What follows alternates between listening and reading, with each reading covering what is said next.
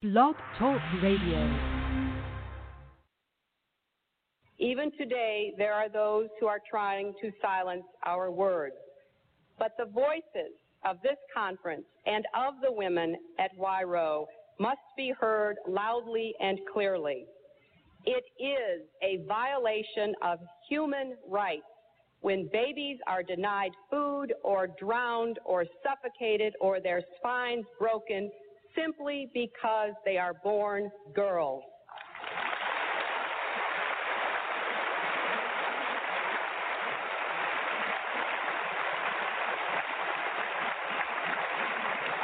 It is a violation of human rights when women and girls are sold into the slavery of prostitution for human greed and the kinds of reasons that are used to justify this practice should no longer be tolerated.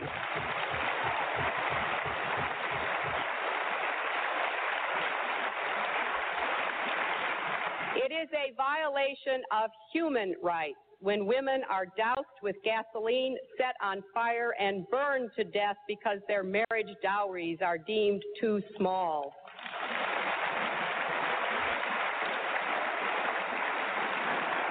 It is a violation of human rights when individual women are raped in their own communities and when thousands of women are subjected to rape as a tactic or prize of war.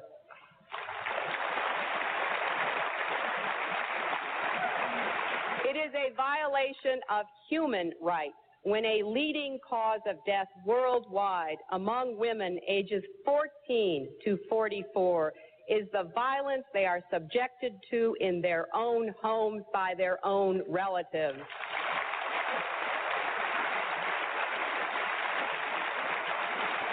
It is a violation of human rights when young girls are brutalized by the painful and degrading practice of genital mutilation.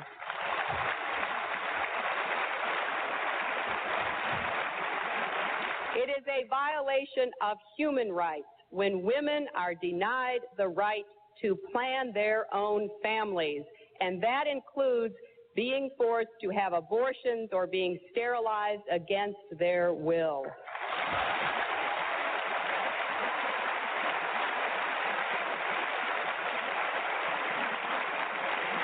If there is one message that echoes forth from this conference, let it be that human rights are women's rights and women's rights are human rights once and for all.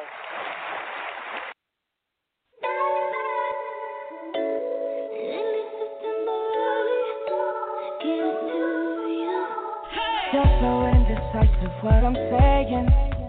Yeah. Trying to catch the beat, make up your heart.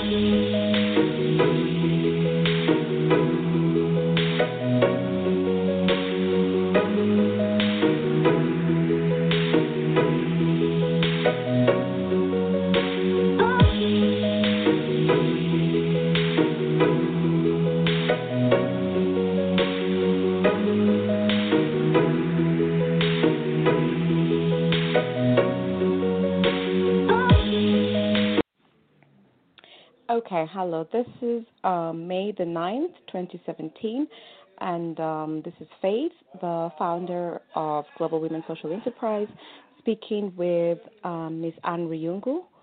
We will um, we'll be talking about education in Africa, um, but specifically Kenya. A little bit about her background. So Anne Riungu is a performance consultant. So Anne Riungu is a well-respected performance consultant. She's a trainer and a speaker and a writer. She's the lead consultant of Sulway Consulting, a personal and business development firm that focuses on human potential.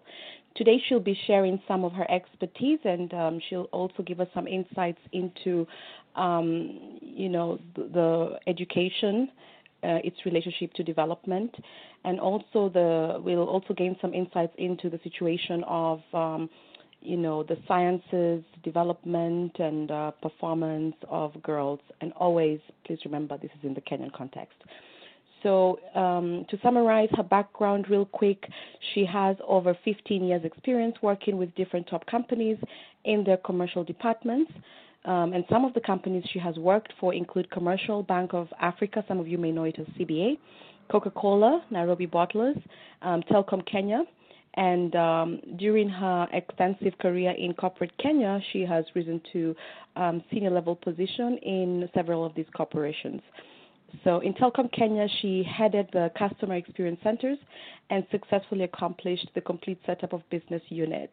So we'll also um, we also can see here that as we talk, she's also coming from an entrepreneurial background, business development background, and an educational background. Um, why do I say that? Because as a consultant, she has worked with various organizations, including ILO, which um, stands for International Labor Organization, Kenya Industrial Estates, Micro and Small Enterprises Authority, which, um, for those of you who are not very familiar with these kind of um, organizations, are organizations that support micro and small businesses with training, development, consulting, and also micro microcredit, and also helping them to come up with um, good and functional savings plans for their security, for their farming projects, for the small projects, for their women projects, and so on and so forth. So she's also been part of the Women Enterprise Fund, which is quite popular here in Kenya and I would highly recommend you all look into that fund um, because that fund shares a lot of insights as to the challenges that a lot of women and young girls um, face, as well as you know families in general. Yeah. So I can go through a whole list of credentials and expertise that she has, including you know um, you know um, working for the United States International University, which is USIU, the Goldman Sachs Foundation and Jomo Kenyatta Foundation, um, Fairwa Sacco, amongst others. So that basically is just um, you know a tip of the iceberg. I just wanted you all to know a little bit about her, um, so that um, if if you all um, would like to have some follow-up questions in any of the areas that I have mentioned that are part of her expertise, then just feel free you know to go ahead and um, and share those with me, and then I will you know maybe link you up or you know do the interview on your behalf. So basically, we're just going to um, go into the interview. So here we go. So I'll let Anne introduce herself a little bit. I know I've already summarized a lot of her expertise, but I just wanted to say hello, and then we'll dive right into today's interview. Thank you so much, Faith. I think after that introduction, I don't think I need to say any more, but I'll just say a quick good morning to you all listening out there, and I'm glad to be here. I'm truly glad to be here. I think Faith has done a lot of justice in introducing me. I hope I can live up to that um, that, that that that intro. Thank you very much, Faith. of course, Anne. I mean, um, there's one thing I want you all to know. Like I'm always surrounded by the most brilliant women, and um, and that is one of the reasons why I thought it would be nice for me to speak to somebody who has all this expertise and can help us, you know, get to know about education in from different angles and um, the education system in Kenya. And as we go through the interview, we'll also touch a little bit on STEM, but we like to take the approach of STEAM because um, from prior research, I realized that a lot of the girls um, still like to be engaged in the arts. And looking into the arts, um, we realize that there's a lot of um, science in the arts as well.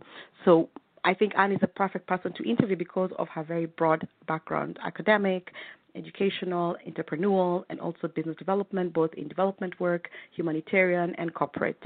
Yeah. So I guess, Anne, the first question I have is what would it take to improve um, girls' education in general in Kenya?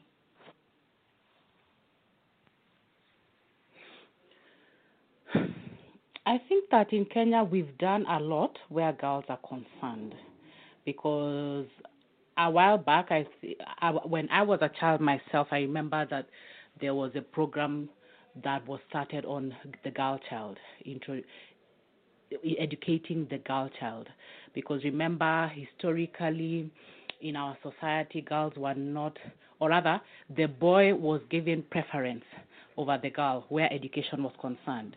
So if there was a scenario whereby uh, parents did not have the kind of resource they would need to educate the kids, then they would take the boy to school and the girl would stay home. Some of them even it was not resource related. It was just a decision that since the girl was going to get married anyway and leave their home anyway, and she was never going to rise in the job market or in a or go into any form of career, then let us not educate her. Now, so we have done well where the girls are concerned because forward to today, girls are educated. And because of that program, you find a scenario where even when we look at results of edu- of national examinations, you'll find scenarios where girls are outperforming boys. And many times also, um, even in the, what you're calling the sciences and the math subjects, there's subjects that were weak, that girls were said to be weak in. There's a lot of improvement on that. So there has been a lot of improvement in educating girls. Now, what we can do now, I believe, is because there has been a lot of affirmative action. Again, I, I, sorry, I did not mention that there was affirmative action. There was a time when, when it came to going to university, the girl would be taken. I think the the entry marks for a girl was lower than that of a boy, which was okay. It helped girls get in because it was recognizing that the girls had more challenges than boys did. Now, I think that uh, the improvements we can make are actually improvements around social aspects. Social aspects here being the role girls play at home. Because remember that, yes, much as we have said, let us take girls to school and we have encouraged that to happen, the girl is still going to school, coming back home, and doing so much more work at home, household work, that is, that the boy is not doing. So you find that that eats a lot of time that the girl would spend on homework, on academics. Then also when it comes to, I think we've even had conversations about uh, pregnancies, what we're calling unintended pregnancies. Now, uh, again, if there's education around that, sex education specifically, I feel that that would go a long way in improving um, the girl's position where education is concerned, because that again is another thing that make girls, um, what, what do you call it, um, drop out of school. Then there are certain traditions that we have, certain uh, communities we have still have traditions where they marry off girls still at a young age. So I feel again looking into that. If we're even able to enforce, yes, I actually think that it is not legal for a girl to be married under the age of 18. But again, if we're able to to enforce it further because we still do have scenarios where girls are being married off at a young age, especially when there is um, what you call uh, financial constraint in the family. The girl is seen as an investment and is married off for bride, bride price to help out the family. That kind of education, if you're able to educate our society in that sense, I feel that would be really, really great. And um, the other thing I feel is that even as we took the position of educating the girl child and affirmative action where girls were concerned, you know, lowering the the marks that the the mark that takes them to university, I feel that that was we're still isolating the problem. We're isolating the girls and not empowering the boy. We're empowering the girl and not empowering the boy. For me, I feel that it is something that we should do as a societal topic rather than isolating the girl and saying let's empower the girl. No, I feel we should empower the society. Thank you. Yeah, I totally agree with you. Um, I mean, we had the Millennium Development Goals, and now there's the Sustainable Development Goals, and um, there is one of the main goals is um, quality education, and um, there has been a lot of um, progress, and um, the current number um, is around 62 million girls still uneducated, which is nothing close to the statistics of boys who are uneducated or even have access to school. And uh, and this this this discussion is actually um, very critical. The point you made about the boys, because a lot of times, even when we have dialogue with other organizations or you know projects or programs they always say you know we should focus on the boys as well but our response to them is always um, if you have two patients and one is on ICU life support and one can walk who are you going to focus on you know saving first. So that's what like our, my organization sees takes that approach that we're not we don't want to alienate the boy. We just have two patients. One can walk and breathe. The other one is on a, is in you know you know is like in ICU. So we're like okay, who are we going to help first? And I think that um, if we look at the global context, if we just take a country like India alone, just as a comparison, you can just see the numbers, you know, like inflate because of the population. And it looks like, you know, now women we're making so much noise and the girls look so empowered, but when we when we when we really start to look down at the numbers, there's so much we really there's so much that has to be done. And um I, always remember, you know, Wangari Maathai who always said, if you empower a girl, she will have to marry a disempowered boy. You know, so it's important to make sure that they're growing at the same pace. But I think the girls are still way behind, and we see that across the world, equal pay. We are not there yet. You know, boardrooms, you know, corporate. We are not there yet. We are so far. You know, if we look at the member of states uh, across the world, we're not even close to that. And I say we're not close to that because we are the number one um, shoppers. We have the bag, the purchasing power. We are running the homes. We are doing so much and have so much capital, but somehow the countries and society are not investing enough in women. And that's why we want to understand what is the problem. And um, my question to you, I guess, is can you speak about these persistent gaps in girls' access to primary education or secondary education or education in general? Um, you can decide which approach you want to take, and why working with local partners and, like you said, family and community um, that support adolescent girls and young girls is critical. And I said adolescent girls because you mentioned the point about marriage, you know, and this is, and you said for you, what seems to be logical is that, you know, 18 years and above is what somebody should at least consider an adult ready to get married. So I'm just, I would just like to understand these persistent gaps that are constantly there. And, and you touched on one of them, which is the cultural context. And I think this is quite complex. But what would you recommend we do to address that? Um, I actually think that the gap actually is because of culture. Culture actually is the driver of that kind of result.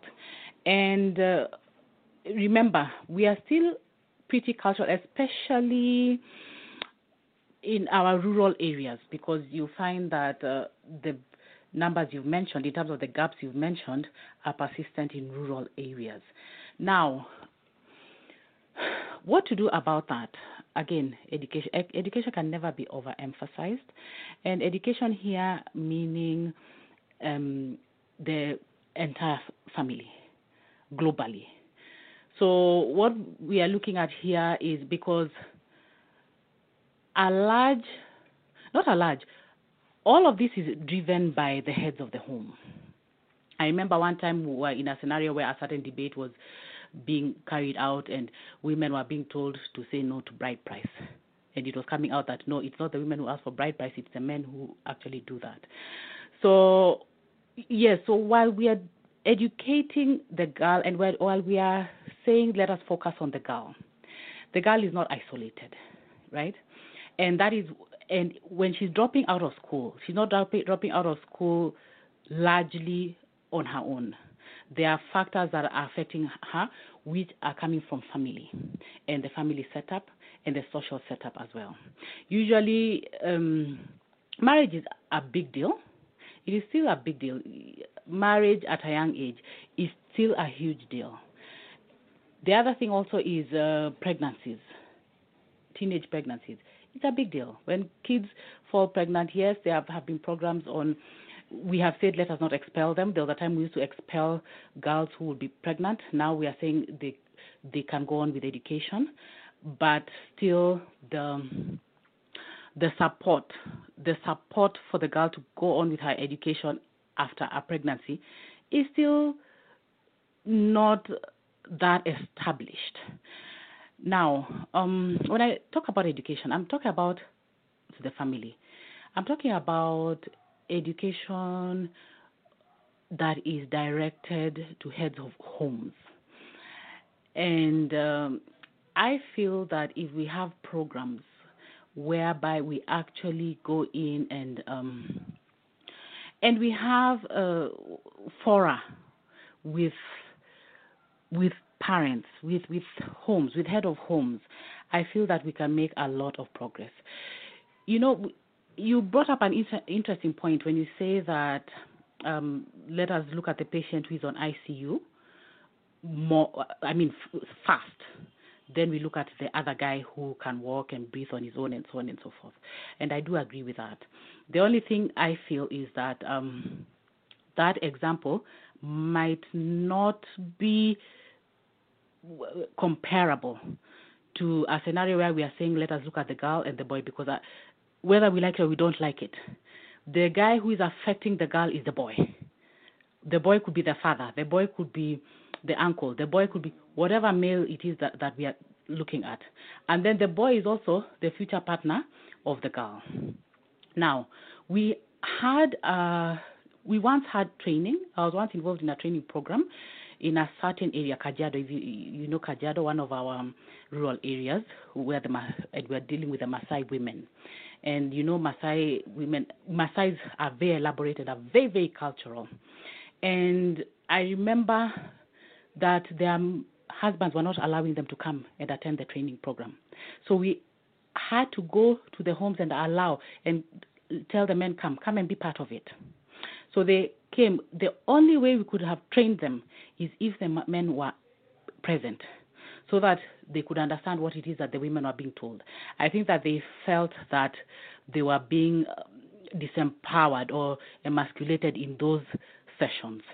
So, right there, I saw the need to incorporate both gender when it comes to that kind of education. And that that was the only way we were able to get through to, these women to empower them, and even to buy to get buy-in from the men to support them in in allowing them women to come. So yes, yes, we focus on the girl, but of again with educa- educating the society. Yeah, Absolutely, I absolutely agree with you on that point because it's important for the family and community to be involved. Um, to address if it's child marriage, the father would have to, you know, he could approve it or disapprove it, and depending on how, you know, the the communication takes place, then you know you might you don't have control over those situations if the family or community is not involved. So I totally agree with you on that that approach. Um, while you were talking about um, the project you did in uh, the program uh, in Kajiado, what crossed my mind is the role of government and what they can do because I think um, you know when when when when we look at the European context, you have one culture. I think solutions there are not as complex as if you were to address a challenge in Kenya where you have about 42 tribes 42 tribes, and these tribes have distinctive differences in culture, traditions, and practices. So when you go to one community, one program may blend, may go perfectly smooth, and you know, you know, you achieve fantastic results. And you may take the same model, take it to another community, and it's so difficult to implement it because it goes against um, many aspects of the culture. So I think you can correct me if I'm wrong, but I, I think that the government here has to take a certain role and responsibility because they are responsible for the country and not have these isolated pro- programs kind of running independently, but have this control mechanism where they're actually doing something to provide quality education. What are your thoughts on that? I absolutely agree with you. Absolutely. And the government actually has played a part. You mentioned Women Education Fund. And one of the things, eh, oh, sorry, Women Enterprise Fund. And that was a fund and an organization that was actually set up by the government to support women. And the wonderful thing about that fund is that it lends to women without collateral. Remember, one of the challenges that we have had as women when it comes to getting credit is collateral. So it actually lends without collateral. It lends, it gives a grace period of three months before you begin to pay, and actually you can pay over the course of a year at a very, very, in fact, actually, yeah, at in, it, it's interest free. So you can imagine interest free, no collateral, and you have there's a grace period. This fund has really, really helped so many of the women in enterprise who I have worked with because remember these are uh, uh, an organization that I have partnered with. Now, so the government has actually come up with such programs. So when we are as we as educators, when we are going into the communities, again, we are sensitized on the cultural aspects of the communities that we are going to. And that is how we were able to even handle this Maasai group because we were expecting those kinds of, of scenarios. Because, uh, again, like you said, yes, different communities have different outlooks, of course. So, with the various communities that I have worked with, with each of them, we have approached them differently, taking into consideration what their unique situations are. But the government has actually done a lot of support, has or has given a lot of support to women. So that Women Enterprise Fund is one of them. I thought that it is a fantastic idea, and there are so many women whose lives have changed just because of Women Enterprise Fund. Yeah, women's life, which means the family itself. Yeah. Yeah. And and and I, I just I, when when you were talking, I was thinking of the point you made about the role of the men in the community and the program that you did. And what crossed my mind is, in the U.S. they have this um, campaign going, he for she, and so it's quite evident that the men have to be involved. And I think this is one of the persistent gaps. So you have all these perfect programs, but they're not, if you don't get the support at home, if you have to do the household chores, your wedding has been planned when you're 13, your father has certain concept of what a girl should be or not be, and this is a global problem in India, same thing, arranged marriages and all that. I think that maybe we can touch on a few more gaps because I know for a fact that this he for she or you know fathers and the role um, you know the role of the fathers, the brothers, the uncles, and so on, the male, our male counterparts, is very important in order to actually shift the community. And again, we have to know that for a very long time, and I think Kenya is one of those countries where the men still control the wealth. So if they don't understand the need and they don't understand the benefits, then they will be kind of reluctant to invest. So I guess my question to you is how can the fathers, the brothers, the husbands, the uncles, whatever, our male counterparts become champions for girl education, mm. especially in traditional societies. And why I added traditional societies is because um, please remember that if for those of you who have come to Kenya, you know that Nairobi cannot be compared with Kajiado or you know Marsabit or you know other rural communities. The mindset is different, the culture is different. This is a city, those are traditional, those are rural, different economic you know situations. Their factors are different. So that's why I specify traditional societies. Okay. Now, in fact, even just to add on to what, what you have asked, there's a there's a scenario where the men are affecting the girl education, but they're also and then they they are also um, what do you call it? They are the owners of the wealth. The wealth is in their hands, so of course they're the ones who have say on what is happening. But I'm happy to pronounce and announce that that is changing and changing very fast. Women are now beginning to acquire their own wealth. Now, there's also the bit about remember I told you about the WEF, the Women Enterprise Fund, and other table banking type of um, monies that come into the hands of women. The interesting thing is that even when the woman is the one who has gotten the credit, it is the man who controls how that money will be spent. So a woman goes, gets her money from WEF, comes home, and the man will direct how that credit is going to be spent. And that is one of the things actually that we're trying to address in our education. Now, how do we do that? Um, one, yes, you've mentioned the He for She program, I, and I do believe that we also do have it here, here in Kenya. The He for She program is here. global campaign. Yes, it is. Yeah. Um, again, to have um, other than education, to have such programs where we actually do recognize men who Yeah, are how can they be champions? How, yeah, how can we make them become champions of girl education in traditional societies? Because I just recently read a statistic where 70% of the girls, no, we- we were speaking to one of our colleagues and she mentioned that 70% of the girls in a community called Homa Bay are not in school. Now, this was a topic we're discussing, which was uh, specifically about unintended pregnancy. That's a very high statistic. And my thing is, if the community was on the same page, you know, people had the education, they were sensitized, you know, they were speaking to their girls, you know, they were, you know, they were in touch with what is going on in the lives of their daughters, and they know the value that daughters bring when they complete their education and so on. I think those statistics would be different. And again, you mentioned earlier in the interview that, um, you know, before people were not taking the policies very seriously. Now they are. They're implementing. It's also part of our discussion we had earlier this week. So I'm just wondering, how can we make them become champions? Because we have so m- we have men who are who get it, they campaign for it, they advocate for it. But when we look at the majority of the population in India, we still see women being gassed with gasoline because she just didn't do the right thing or her dowry was too low. You know, we see girls being Malala, Mahala, Malala.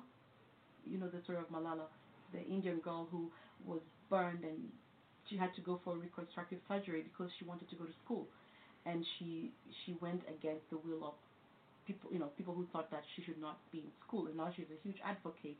So the problem, I think, is who are doing this? You know, why do the men not get it? And how can we shift the gear so that they get it, like the others already get it, and become champions for girl education? In, um, I think this really happened mostly, I would say, not 100%, but mostly in traditional societies.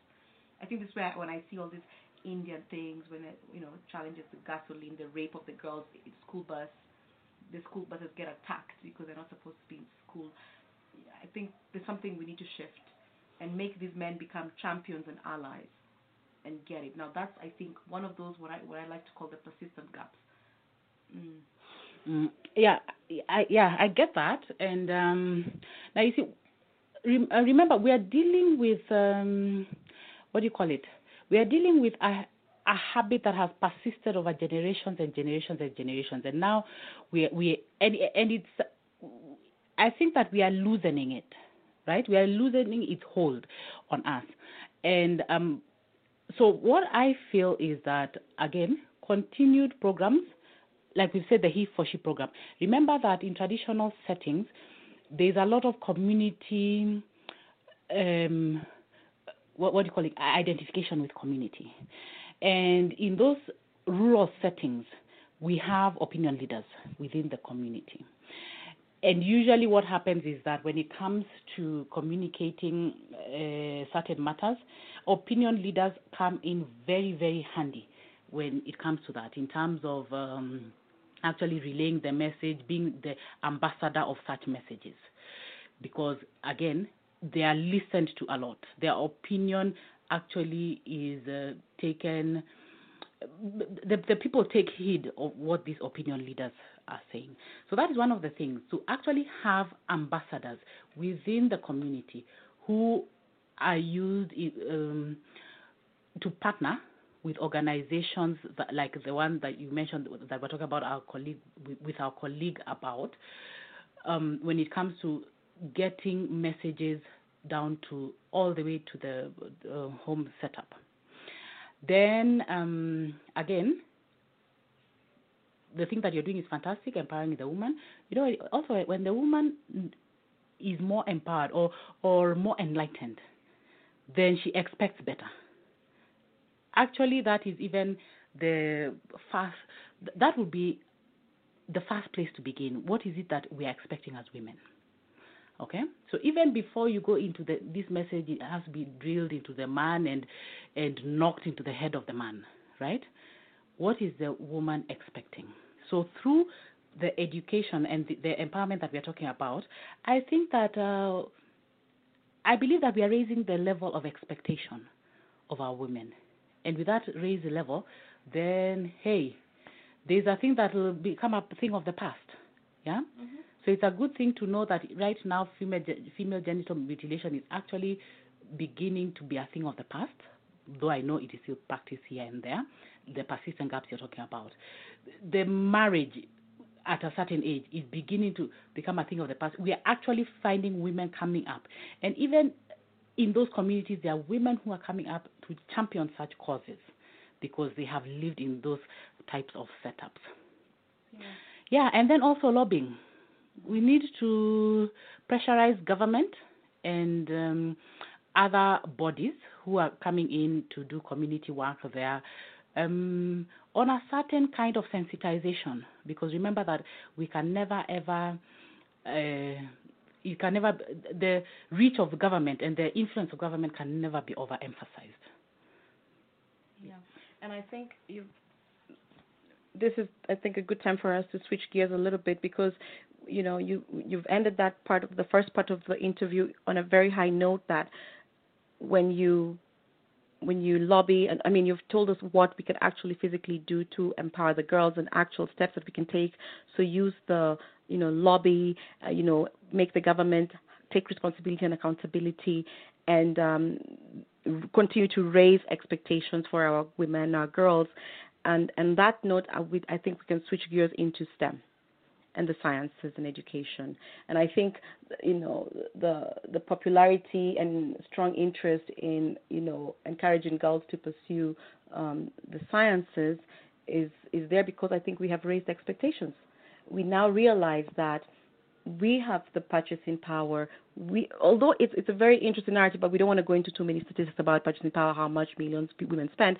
But we've realized the power of the woman and her the needs that are being addressed by products which sometimes are not not what women want, but they didn't design the product, they were not on the table, nobody cared about their opinions, but yet the ones who have to change the diapers and the diaper is loose, it's falling. I mean there's so many things that the women actually um there's a lot of um what do I say, um, good insights and inputs that women can bring to the table in terms of innovation and creating a product that actually serves the needs of families because it starts from the top to the baby, to the kitchen, to the furniture, everything. She's basically responsible for that. So, what what do you think the role of STEM? We like to to take STEAM because we think the arts are important. Please define uh, STEAM. STEAM. Oh yeah. So STEM basically stands for science, technology, engineering. We added arts and math, but a lot of um, GAL projects usually just focus on STEM, which is science, technology, engineering, and math but I think the arts are also quite they have quite a lot of sciences. If you look at music and orchestra, you know, you have to be good in math, and there are certain technical skills that you have to have You know, if you were to go to Juilliard, for example, to study music, you have to have very high mathematical skills and so on. So that's why we included the the arts part. Yeah. Also, just to give flexibility, because so some girls don't want to be engineers, but they can still pursue arts, be creative and innovative, and that could also impact um, certain design processes um, for people who are working in the engineering field. And I think a good example is the Apple phone. You need a creative mind to design the, you know, the interface, and then you needed the technical team to then implement it and, you know, do all that stuff. Um, but there's a lot of debates about is it adding value? Is it doing what it should do? Do girls actually want to be in STEM, or are we forcing them? Are we pushing them? Yeah, I don't know. Please share your thoughts on that. What say actually is pretty interesting because there's a there's a joke that ha- goes around that ha- the high heel was never designed by a woman, and yet we are the ones who wear it, and it breaks our back, and our ankles, and our knees, and so on and so forth. Anyway, that not that aside, um, yeah, I do think that uh, girls very much want to be in the sciences. They want to pursue careers that are based in STEM. Myself, I was one of them. I actually did want to be an engineer, but uh, I, well, I ended up pursuing other avenues, which is okay. But there are so many in the course in the work that I do. I get to meet so many girls and so many women, and many of them actually do want to pursue science-based um, careers. And uh, so, what have we done to encourage that? I think maybe what we can answer is uh, how are we encouraging that? And I think that, again, you know everything that you, you know education can never ever be overemphasized. I in fact I think education cuts across. In fact, education is in any, any, everything, right? Again, the, the, our schools, our homes, our parents, who are the the um, what do you call it, the first role models of, of the girls and the kids. I think that there's a lot that can be done when it comes to paradigm shifts because I, I actually, if I can um, share with you a story, an example, something that happened to me one time. I remember I once met someone way back when I was in college. So I bumped into some fellow and he asked me what I was studying, and I remember telling him that uh, I was, well, I, I dared be a bit cheeky and told him that I was studying arts, Bachelor of Arts, which was not true. And the the fellow was actually made the comment and said, "Wow, okay, that that's actually a good course. That's a good course for a girl." And that that has stayed with me for a very long time because I was thinking to myself, "What do you mean?" I, I was actually meant to be an engineer. In any case, that's not what I, I was studying. But you can see, and this is someone who seemed to be educated. This is somebody who you would have called cosmopolitan in the way he looks, in the way, uh, in, in his social manner so that tells you where we are at. We still do have that kind of mindset that the girl cannot do math, the girl cannot do science. How can the girl do this? So, again, education through schools, sensitization uh, through communities, and um, programs that parents are involved in. Really, programs that parents are involved in. But one of the things that I'm very, very happy about is that we have a lot of mentoring happening, especially especially in girls' schools. And through those mentoring sessions, it actually comes out. That's when the girl actually realizes that there's a lot that she can do, and it begins with her. Yeah. Um, the reason why I posed that question about the STEM is because um, I read um, some research um, journals about the STEM, and some of the findings of um, in these journals was that um, when we tell girls to pursue careers in STEM or we tell them to join a STEM program, we don't take into consideration the interests of the girls. And then they studied um, what girls like, what boys like, and they realized that girls like to be engaged in whether it's STEM, whether it's math, anything, something that has a social impact. So, um, one of the questions that I read was should we be and I'd like your thoughts on this. Should we be actually, instead of saying be interested in STEM, should we be actually looking at how STEM can can can address what girls are interested in? So kind of do it reverse. So we tell girls we want you to be interested in sciences because it's good for innovation. It will help you be able to design cars that women like, safer cars for families. I mean, there's so many things that companies have actually had to pay the price because they didn't have women on board. Um, I'll give an example. Um, there was a car that was designed and it was tested on men. And the impact on a man is different from the impact, you know, on a woman when there's an accident. And when an accident actually took place and the woman um, was in the car with her child, the impact was much more intense. And they didn't. And this was a car that had passed one of the highest safety standards. But the way the accident happened, it showed that everything was wrong in their processes and their security testing because they had not tested it on women. They just assumed we'll test on a man and it's fine. Cost them a lot of money. And so I think and I think when we look at get involved, we know why. Innovation, take care of our families, our safety, our children, our community and so on. And we need to also have a say in that. But then I think the studies show the girls want to have a social impact. So my question is do you think that we should reverse it? Meaning we now say apply the STEM in what the girls are interested in in a way that they can actually have a social impact. In fact, not, not just in this case, I think in any case, begin with the end in mind. Always begin with the end in mind. Because, like you've said, and you've brought out a very interesting point, that yes, when we say be interested in sciences, be interested in sciences, and that's a, the message that we are drumming and we are drumming and we are drumming, girls begin to say, I want to be an engineer. I, I want to be. Um, I remember going through. I usually go to my alma mater annually for their career day, and I speak with 16 year olds about what it is that they would like to be, and, and so on and so forth, and therefore what subjects should they take. And the interesting thing is that when we draw the trajectory, or rather, when we look at what it is that they love to do, many of them will say, "I love music. I love the, I love." Um, I, I found it very interesting that the things that they said that they love to do. Then eventually, when I asked them, "So what is it that you want? What career do you want to pursue?" I expected them to to talk about being chefs, being musicians, or, or whatever it was that was in line with the thing that they love. But they would end up telling me aeronautical engineer. I would like to be. Many of them said complex stuff like that, neurosurgeon, which is okay. It is wonderful to want to be a neurosurgeon, but I felt that there was no correlation with the thing that they love. Uh, When when we were having conversations with them, the neurosurgeon bit was not coming out. The aeronautical engineer bit was not coming out. So I felt that they were saying complex things for the sake of saying complex things because there's a certain message that has been drummed and drummed over and over and over again.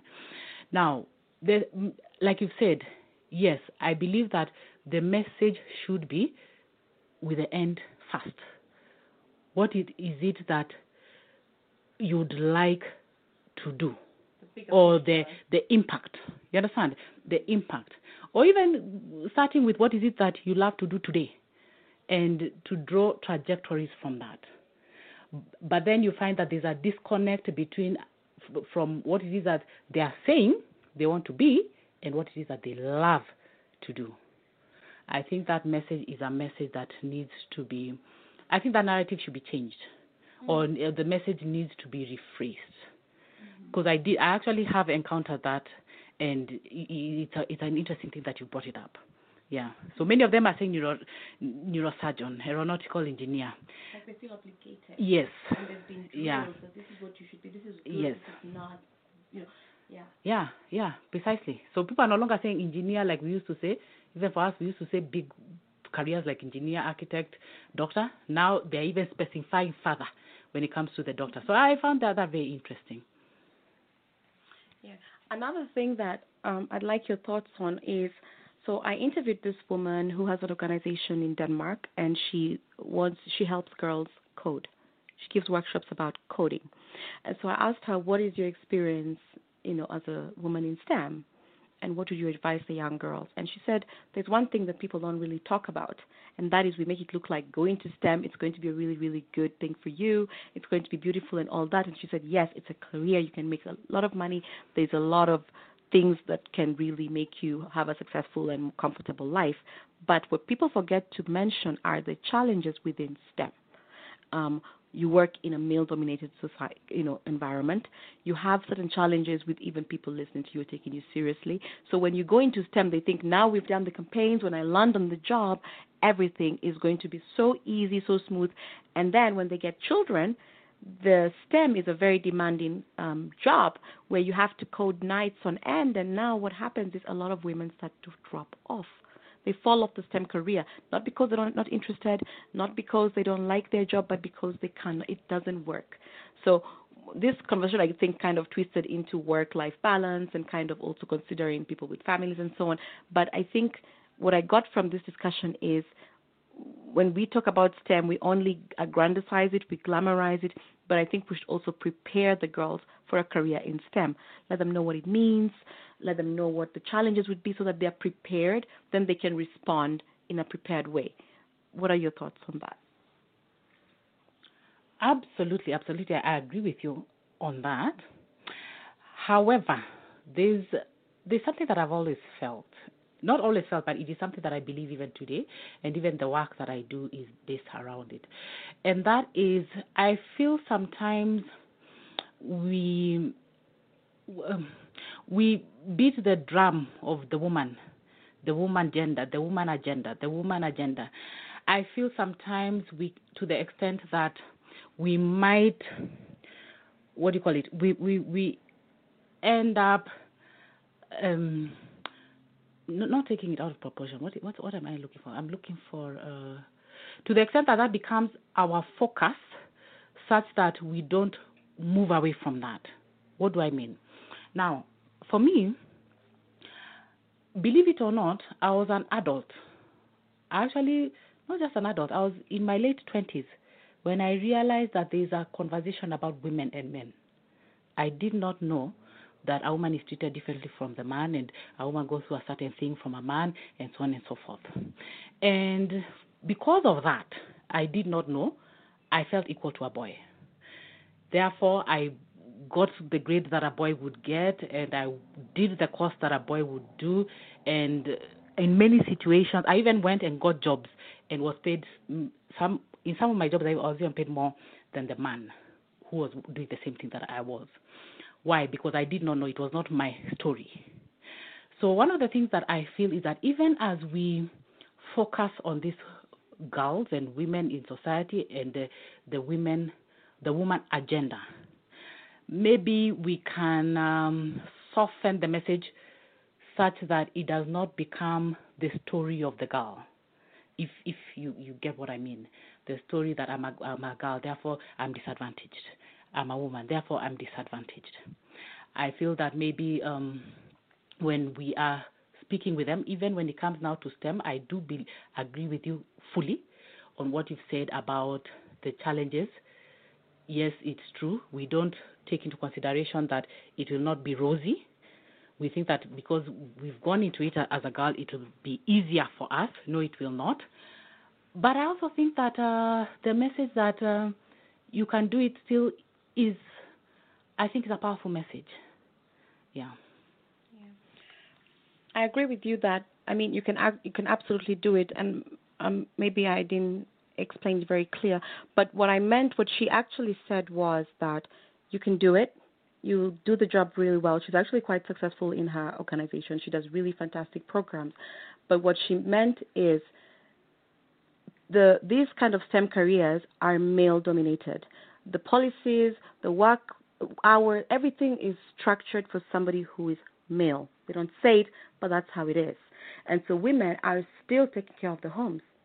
So if they say you're going to be coding, having a coding hackathon, and this is her real life, she has to be there for the hackathon. And the hackathons take 48 hours. It's a competition. You have to be there to win and participate. Now, if you have children and you're running the home, you will not be able to do this. So when we're telling women going to STEM, a lot of them will be alienated because of their lifestyle, because of their responsibilities. Some are single mothers. She would absolutely love to have a STEM career, but it's impossible. You know, so I think when we're talking about the women and gender, and I totally, I mean, I would be the same as you. I mean, I was raised in a family where those are not things that we're talking about.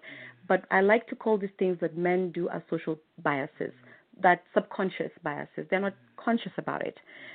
It happens. You walk in the boardroom, they tell you about, they're talk- talking about your hair. And I like the way Christine Lagarde, you know, the IMF woman, right there at the top, doing her thing, you know, running the world, you know, but she still says when she starts to talk, they go on their cell phones. This is because of certain unbiased subconscious bias that they think that when a man is talking, they pay attention. When a woman is talking, they're a bit fidgety, they're shifty, and we've also observed that in our own meetings. So I think when women are shouting and saying this, it's not because all of us are equal, raised in the same environment, but I think we're speaking for the whole world. You know, we're speaking for those who really are told, you're going to get married, and she has no choice. She doesn't know, and she actually is the same like us. She doesn't know the difference between a boy and a girl. She just knows that is my life, mm-hmm. and she accepts it. Now, we know because we had the opportunity to maybe read, you know, go to university, we know about equal pay.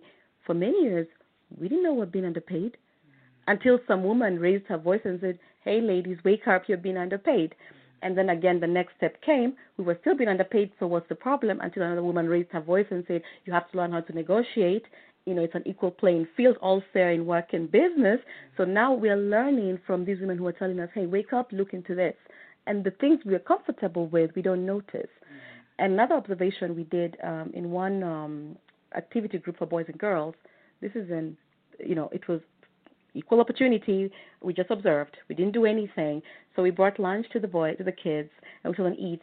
And when they were done, we told them, okay, you're done, go play. The boys ran out. The girls stayed to clear the table. We didn't tell them anything. We didn't say anything. Then we took them out to the playground and we said, go ahead and play. You have 10 minutes to use as many um, machine, you know, games, you know, monkey bars, slides as you can. The goal was to use as many within a minute. The boys were so adventurous; they took risks. They were going into even those that they couldn't comprehend. They just flying. The girls were a bit more cautious. So when I I remember interviewing the girl in Code Her, and um, she was telling us that as a young girl, she wanted to be with the boys. She was a risk taker. She was so out there coding. She loved the math and the what and all that kind of stuff. And she was always told, be cautious. You're a girl. Be careful. Don't climb trees. Don't do this. So already we are taught to take precaution. And this is then translated into our adulthood mm. when we are in the you know, you're in the job interview, now you have to negotiate your salary, you're already thinking of all the cautionary measures you should take not to mess up the interview, to just take get the job, take care of your family. But the guys are like, I'm going to take a risk. I'm going to go full on. So I think when we're talking about this kind of women and gender, we're just trying to. Um, some women know all this stuff. They know it. They don't need to be told. We're preaching to the choir. But there's some who don't know, like some things we didn't know, and we had to, you know, learn as we go along. And I think why we're why I'm asking these questions is because we want to understand what works, what will help the girls, and we don't want to push them. Also, we we value all jobs, whether you're a cleaner, whether you're a cook, it's equally as valuable. Whether you're an entrepreneur, a stay-home mom, all is just fair and good. So we don't want you to feel I have to be in STEM, but we know the importance of STEM, and we know that it's important for us women because the future is technology, the future is innovation, and we have to also shape up, you know, our own future. And so I think that's why we're pursuing it. But in your context, having had a lot of experience in education with all these different organizations and foundations who focus on education and women empowerment, what I guess I would like to know is how is is STEAM relevant? Um, is STEAM relevant for Kenya? Is STEAM for young girls relevant for Kenya? And how can Kenya use this to shift the country and actually make the country develop? How are we going to use all these STEAM clubs and you know what we're trying to instill in the girls to actually boost our development? Sorry. STEAM is most definitely relevant for Kenya. We are part of the globe. and uh, like you've said, I mean, um, the next frontier is technology. Actually, we already are in that frontier now, which is technology. But before I even say go into that, there's something you've said which uh, resonates very much with me. And I remember um, listen, or reading a piece that talked about men and women and the differences in terms of socialization. Remember that our only differences are socialization. And w- one thing that this lady said was men are brought up to take risks, women are brought up to be perfect. That right there is a huge difference. And that's why you're going to find that you don't you want to please people, you want to make sure that everything is perfect and nobody um, nobody's feathers have been ruffled, and you want to make sure. b- While with men, I mean, they don't have to be that cautious. It does not matter how they handle people and so on and so forth. Now, what is it that we can do about that, first and foremost? First, what we must do, because it's the only thing that can be done, is paradigm shift. The paradigm must shift around that.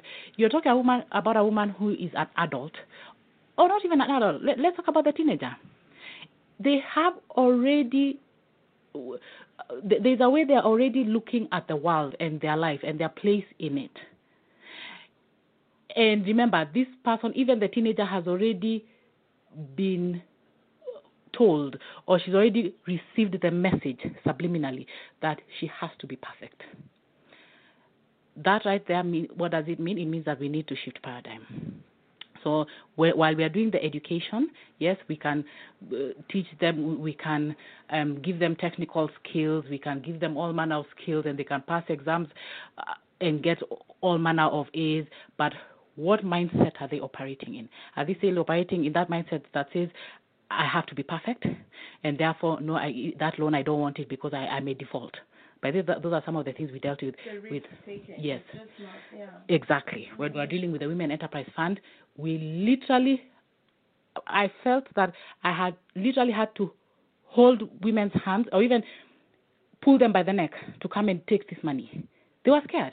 Yeah, and it's Many- 0% interest. Yes. And you're getting the training. No collateral. And they train you. Yes, you and you're trained. Yeah, you also train them. Precisely. Yeah, and teach them Yes. how to do, even how to develop a business. Yes. So I'm just adding this because this Mm. training is really fantastic, and we're showing you how the programs sometimes are there, Mm. and we, we want to know why, you know, why are we not flying? Precisely. So so so now, so there was a bit of that, that women don't take risks, and the one who takes risks is is frowned upon and is called uh, is an outlier, is a misfit. Now that's a thing that we must therefore be willing to accept. That listen, eh, whatever it is that you think about me does not affect me. Paradigm shift must happen. It must happen. Now, you so you talk about STEAM. Yes, STEAM is very very relevant in Kenya. Oh yes, it is. There's so much opportunity here. Remember again what we've been told about the last frontier. Africa is the last frontier. So the opportunity here is fantastic. It is huge, and I see a scenario whereby homegrown solutions are going to do very very very well. And I'm so happy when I see kids coming out of school and going into all manner of in, uh, innovating this and, and and inventing that. I love it, and yes, yes, very, very, absolutely, absolutely. Okay, I now we have to just wrap it up. I don't know. We could talk forever, and um, I think this has been a fantastic interview. I I mean I've learned a lot. I've gained a lot of insights, and I as soon as I share this with you, I look forward to your feedback and your insights. I think from the Kenyan context, you know, you've heard from the horse's mouth. These are people, women who. This is a woman who works on with these programs, and she's she's told you, she's given you a little bit of insight into onto what kind of programs are currently on the ground here in Kenya, the opportunities that are available, the different, um, you know, strategies that you can incorporate, different approaches that you can take in your programs.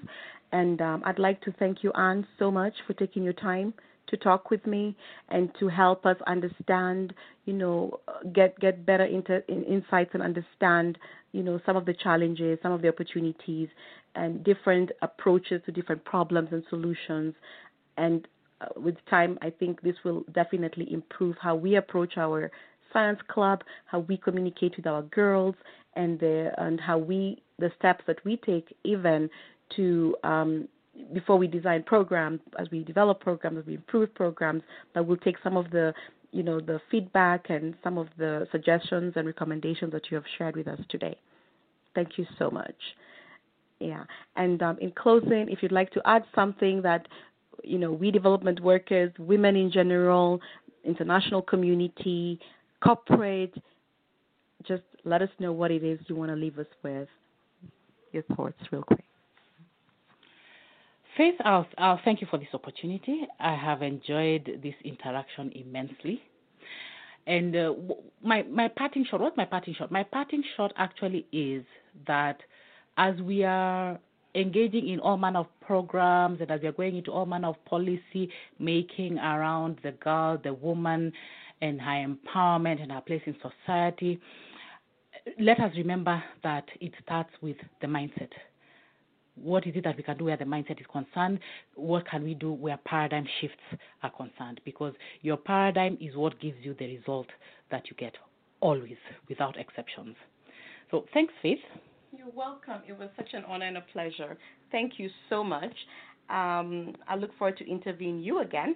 I hope that you will accept my invitation to interview you again. And I mean, you should all understand why I would like to interview her again because there's so many different areas that she works in that are very, very broad. And so, you know, we want to develop programs that actually support our girls and develop communities that actually help Kenya become one of, I think, you know, the greatest countries, let me put it that way, if it's not already that. So we want to actually do programs that have a social impact and that actually where we can actually see the impact that is actually not just an impact in general, but one that actually is helping transform families and their children and their communities and so on.